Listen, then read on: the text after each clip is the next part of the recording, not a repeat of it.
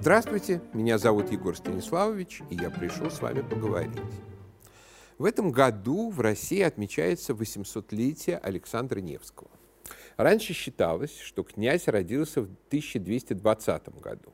Но исследования доктора исторических наук Владимира Андреевича Кучкина достаточно убедительно показали, что в 1220 году Александр Ярославич родиться ну никак не мог, так как в этом году родился его старший брат Федор.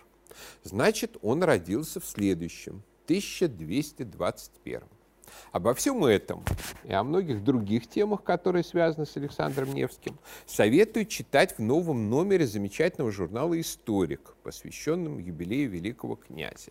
Вот там множество интереснейших статей, лучших специалистов и таких вот более публицистических, более научных. Вообще журнал совершенно замечательный. Ну вот с годом понятно, 1221, у нас 800 лет, ну вот сложнее с числом, которое у нас назначили днем рождения Александра Невского, 13 мая. Кучкин предположил, что довольно редкое среди тогдашних русских князей имя Александр, сын Ярослава Всеволодовича, получил в честь одного из святых воинов. А из них на Руси больше всего почитался святой мученик Александр Римский, воин, замученный отка за отказ отречься от Христа, в гонение, воздвигнутое на христиан императором Диоклетианом в начале IV века нашей эры. Княжеских детей на Руси часто называли в честь святых, на день памяти которых приходилось их рождение. Но не обязательно. Это мог быть и святой, вспоминавшийся в день крещения – и близкий день памяти понравившегося святого. В XIII веке на Руси у образованных людей был весьма популярен византийский роман об Александре Македонском «Александрия», рассказ о могучем и удачливом воине. И вполне возможно, Ярослав Всеволодович захотел назвать сына не без памяти про этого героя, которого иногда даже изображали на стенах православных соборов в качестве добродетельного язычника. Поэтому тут вряд ли работала лотерея. В какой день родился, того святого и святцев на этот день и имя. Княжич мог родиться на месяц раньше или на месяц позже. Ну а главное, 13 мая – это день, когда церковью вспоминается Александр Римский сейчас по новому стилю. Это 26 мая. Именно 26 мая по новому стилю, 13 мая по старому, в храмах будут поминать этого святого. Соответственно, было бы логично и день рождения Александра Невского отмечать 26 числа в день памяти его небесного покровителя, так как родился он, если имя было и впрямь дано по святому дня рождения, именно тогда. А все эти переводы между старым и новым стилем а не от лукавого. Наша церковь свой календарь, слава богу, никуда не переводила. Поэтому на ее часах юбилей пробьет именно 26 мая. А что касается нашего светского календаря, я лично очень надеюсь, что, может быть, доживу до того дня, когда мы вернемся от папского календаря назад на юлианский. Тем более, что и климатическому циклу он соответствует гораздо лучше. Мало кто усомнится в том, что Александр Невский – это особый герой русской истории. Действительно национальный герой. Достаточно тут указать на один факт. Орден Александра Невского единственный, который связывает между собой три государственных образования. Во-первых, Российскую империю, где он был учрежден по завещанию Петра Великого его вдовой Екатериной в 1725 году а Екатерина II в 1780 году наградила этим орденом Александра Суворова, сняв звезду с собственной одежды. Во-вторых, Советский Союз. Орден был учрежден в 1942 году, так сказать, по мотивам знаменитого фильма Сергея Эйзенштейна. И предназначался он для героических офицеров среднего звена – Наконец, в современной России статут и дизайн ордена, довольно близкий к имперскому, принят в 2010 году. Теперь военных среди награжденных почти нет. Это награды для высокостатусных официальных и полуофициальных лиц. Родившийся 800 лет назад русский князь по-прежнему связывает эпохи, его имя напоминает, что мы все-таки живем на Руси, в России – а не только в обломке СССР. Особенно это вспоминается, когда нужен общенациональный символ. А маниакальные неокоммунисты, пользуясь моб-эффектом, начинают то Сталина продвигать в имя России, то Дзержинского затаскивать на Лубянскую площадь. Каждый раз святой Александр приходит на помощь. Все-таки трудно тягаться с тем, кого в одинаковой степени и Сталин, и любой самый непреклонный антисталинист считают образцом русской государственности, ее святым покровителем. В свое время фильм «Александр Невский», гениально снятый Сергеем Эйзенштейном и вышедший на экраны в 1838 году, произвел эффект разорвавшейся бомбы. Только что взрывали храмы, сжигали иконы.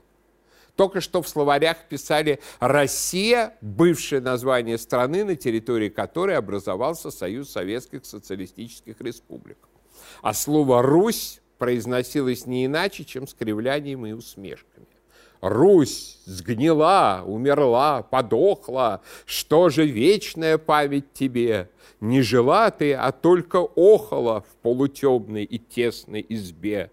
Костылями скрипела и шаркала, губы мазала в копоти кон, над просторами вороном каркала, берегла вековой тяжкий сон. Эх, старуха, слепая и глупая, разорил твою хижину внук, это писал в 1925 году в газете «Правда» пролетарский поэт Василий Александровский. Не местечковый какой-нибудь, а классический Шариков из пролетариев. Александра Невского лично тоже не жаловали. 12 мая 1922 года были осквернены мощи святого, выброшенные из серебряной раки в Александро-Невском монастыре. В статье «Как мы вскрывали» из «Красной газеты» рабочий со специально подобранной фамилией Романов радостно рапортует, что очень верующие слесари, убедившись, что в гробнице вместо мумии лежат обычные кости, заявили, что отказываются от веры. Мощи это есть обман нас, рабочих тружеников. Большевики усиленно и, кстати, совершенно безосновательно приписывали церковникам утверждение, что святые мощи – это мумия. А потом радостно это убеждение разоблачали, глумились над костями святых людей России. Точно так же вскрывали и глумились, скажем, над ракой преподобного Сергия Радонежского и многих других. Раку Александра Невского, по счастью, не продали заграничным коллекционерам, спонсорам большевиков. Она до сих пор стоит в Эрмитаже – Правда, святому Александру, вернувшемуся в Александро-Невскую лавру, его гроб не возвращают. А когда верующие чего-то требуют, то наши музейщики, что называется, включают психа. Нет, не дадим, вы ее попортите и так далее. Ну ладно, не ради серебряного гроба жил великий князь, а ради Царствия Небесного. Ну так вот, и вдруг для тех, кто не следил за веяниями в верхах, Достаточно неожиданно на экраны выходит фильм, где поют «Вставайте, люди русские». На родной Руси не бывать врагу, где города украшены церквями, а на церквях кресты, где действуют и бояре, и князья, и епископы, и все на нашей правильной русской стороне. Вместо пролетарской коммуны, распространяющей пожар мировой революции, представлена русская нация, охраняющая свою землю от очевидных внешних врагов. Для современников выход этого фильма стал символом своего рода деоккупации России, по крайней мере, в идейном смысле. Бесы большевистской русофобии были, если не полностью изгнаны, то изрядно потеснены. Русь вернула себе часть отобранных у нее прав. И не случайно 22 июня 1941 года после радиообращения о нападении нацистской Германии в эфире Всесоюзного радио прозвучала именно гениальная музыка Сергея Прокофьева со словами «Вставайте, люди русские, на страшный бой, на смертный бой».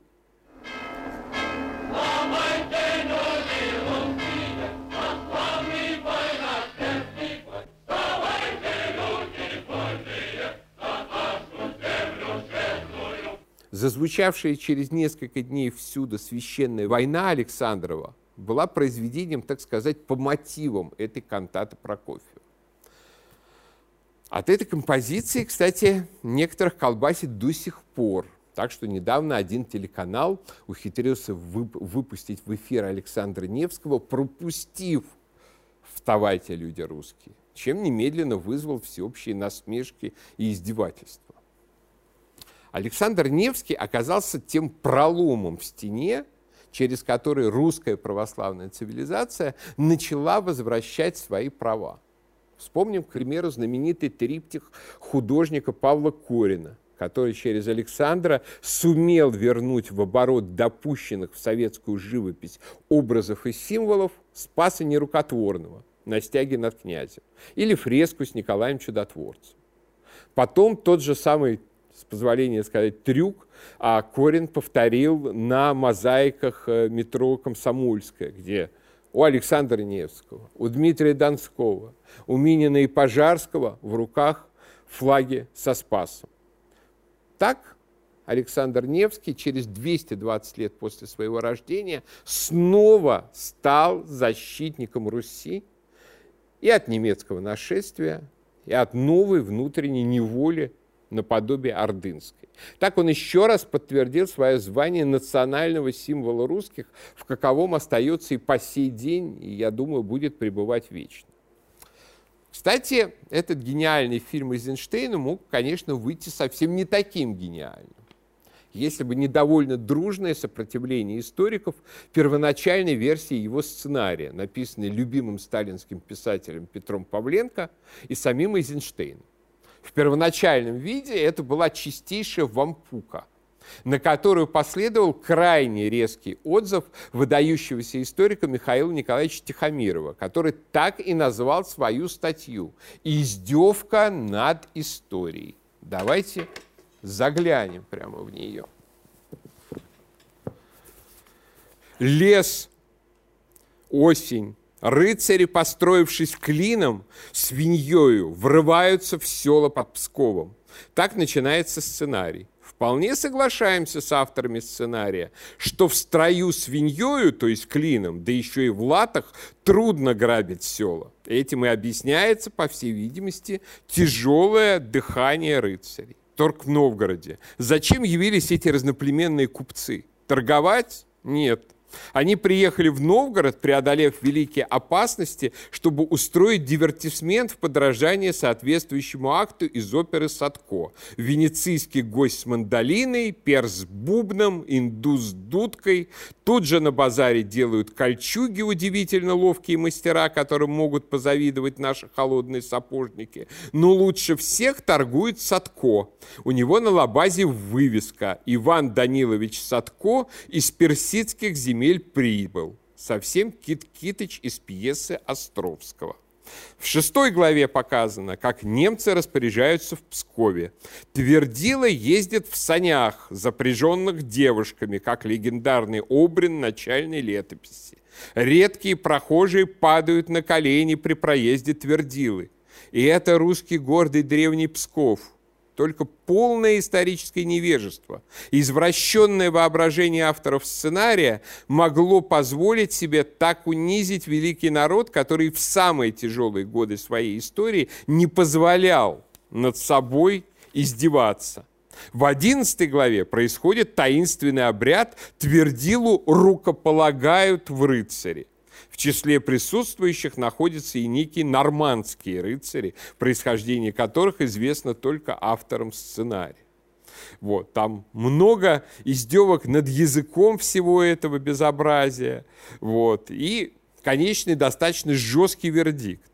Убогая лапотная Русь глядит отовсюду у авторов сценария. Все народы сильнее ее, все культурней, и только чудо спасает ее от немецкого порабощения.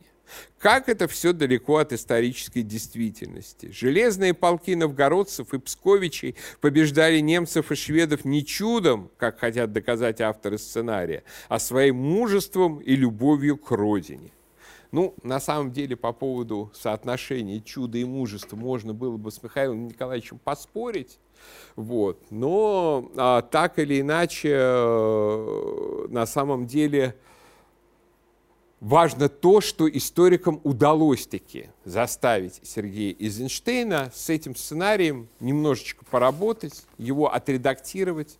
Был приглашен в качестве исторического консультанта этого фильма другой а, историк и другой критик этого фильма, а, археолог Арцеховский, знаменитый специалист по Новгороду, который позднее как бы нашел первые берестяные грамоты. Вот. Но при этом характерно то, что Эйзенштейн свое право художника тоже как бы обосновал и оставил. То есть там, где у него яркие обобщенные эпизоды, там, где у него, скажем, былинные персонажи, которые включены в ткань повествования, например, Василий Буслаев, там, где вместо, скажем так, буквального следования истории а, у него обобщенная символическая картина, он все эти места оставил и, на мой взгляд, правильно сделал. Потому что, конечно, любой исторический фильм, он, с одной стороны, должен быть точным, с другой стороны, он должен создавать некий обобщающий образ истории. Мало того, многие придумки Эйзенштейна вошли в историческое сознание народа так, что даже маститые историки, не подумав, переписывают фильм в свои научные труды. Так я однажды читал толстый труд по российской истории одного маститого доктора наук, профессора, который уверенно сообщал, что Александр Невский применил новаторскую тактику, заманив немцев на лед Чудского озера, который под ними провалился. Сюжет со льдом – это, видимо, самая гениальная придумка во всем мировом кинематографе, в которую поверили абсолютно все – на самом деле никаких происшествий с проломившимся под тяжелыми доспехами рыцарей льдом не было и быть не могло, хотя бы потому, что это было бы опасно для самих сражавшихся с ними русских. Дружинная кавалерия русских князей тоже весила немало. Провалившийся лед перекочевал на кинематографическое Чудское озеро из другого сражения котором участвовал Александр Ярославич, правда, совсем маленьким мальчиком, и мечом, видимо, там не махал. Это битва, состоявшаяся за 8 лет до того, в 1234 году, совсем недалеко от Чудского озера, при Амовже, нынешней реке в Эстонии Эмаиги где отец Александра, Ярослав Всеволодович, сам выдающийся полководец, разбил войска все того же немецкого ордена и дербского католического епископства. И вот там, действительно, под немцами речной лед в определенный момент, как пишет летопись, обломившийся. Или другая запоминающаяся деталь, сцепка из повозок, при помощи которой русские воины тормозят немецкую конницу. Такая сцепка против тевтонцев действительно применялась, только не русскими, а литовцами в битве с орденцами при Карузене в 1270 году. Эйзенштейну удалось доказать, что фраза про кино как важнейшее из искусств – это не пустые слова. Действительно, эффект «я сам своими глазами это видел» настолько мощен, что его ну, практически нечем перешибить. Я не раз и не два замечал, что враги и разоблачители Александра Невского, пытающиеся доказать, к примеру, что битва на Чудском озере была незначительной стычкой, полемизируют не с житием Александра Невского, не с летописью, а именно с фильмом Эйзенштейна. Такова сила искусства. Ну, конечно, у него были свои недостатки, у самого Сергея Эйзенштейна были свои недостатки. А в нем, скажем, в этом фильме проведена такая подспудная попытка противопоставить крест, который на стороне немецких рыцарей, какому-то такому как бы а, немножко языческому визуалу на стороне русских, то есть как бы сделана некоторая попытка дехристианизировать русскую сторону. Там есть еще целый ряд таких психологических манипуляций, ну куда уж без этого. Но факт остается фактом, что этот фильм оказался очень важным, как бы важной частью, важной скрепой русского национального сознания.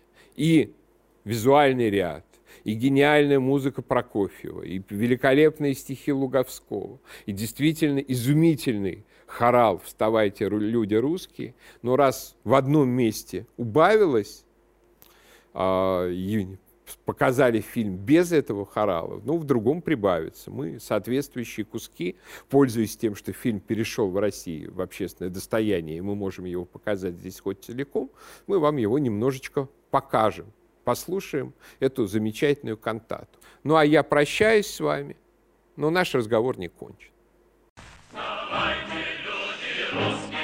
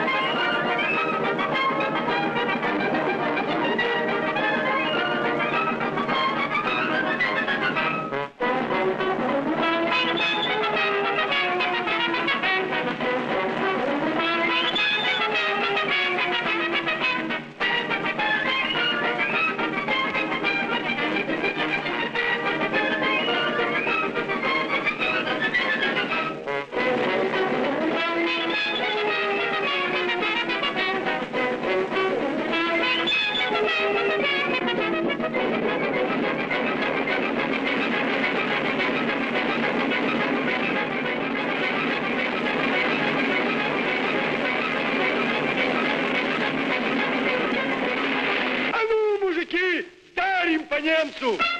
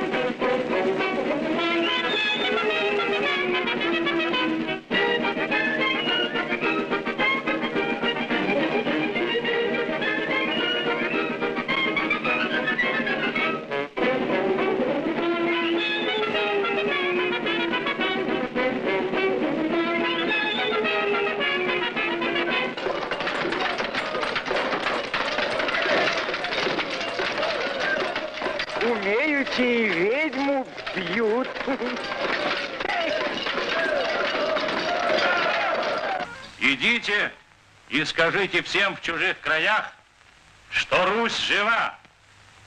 Пусть без страха жалуют к нам в гости, но если кто с мечом к нам войдет, от меча и погибнет. На том стоит и стоять будет русская земля. Thank you.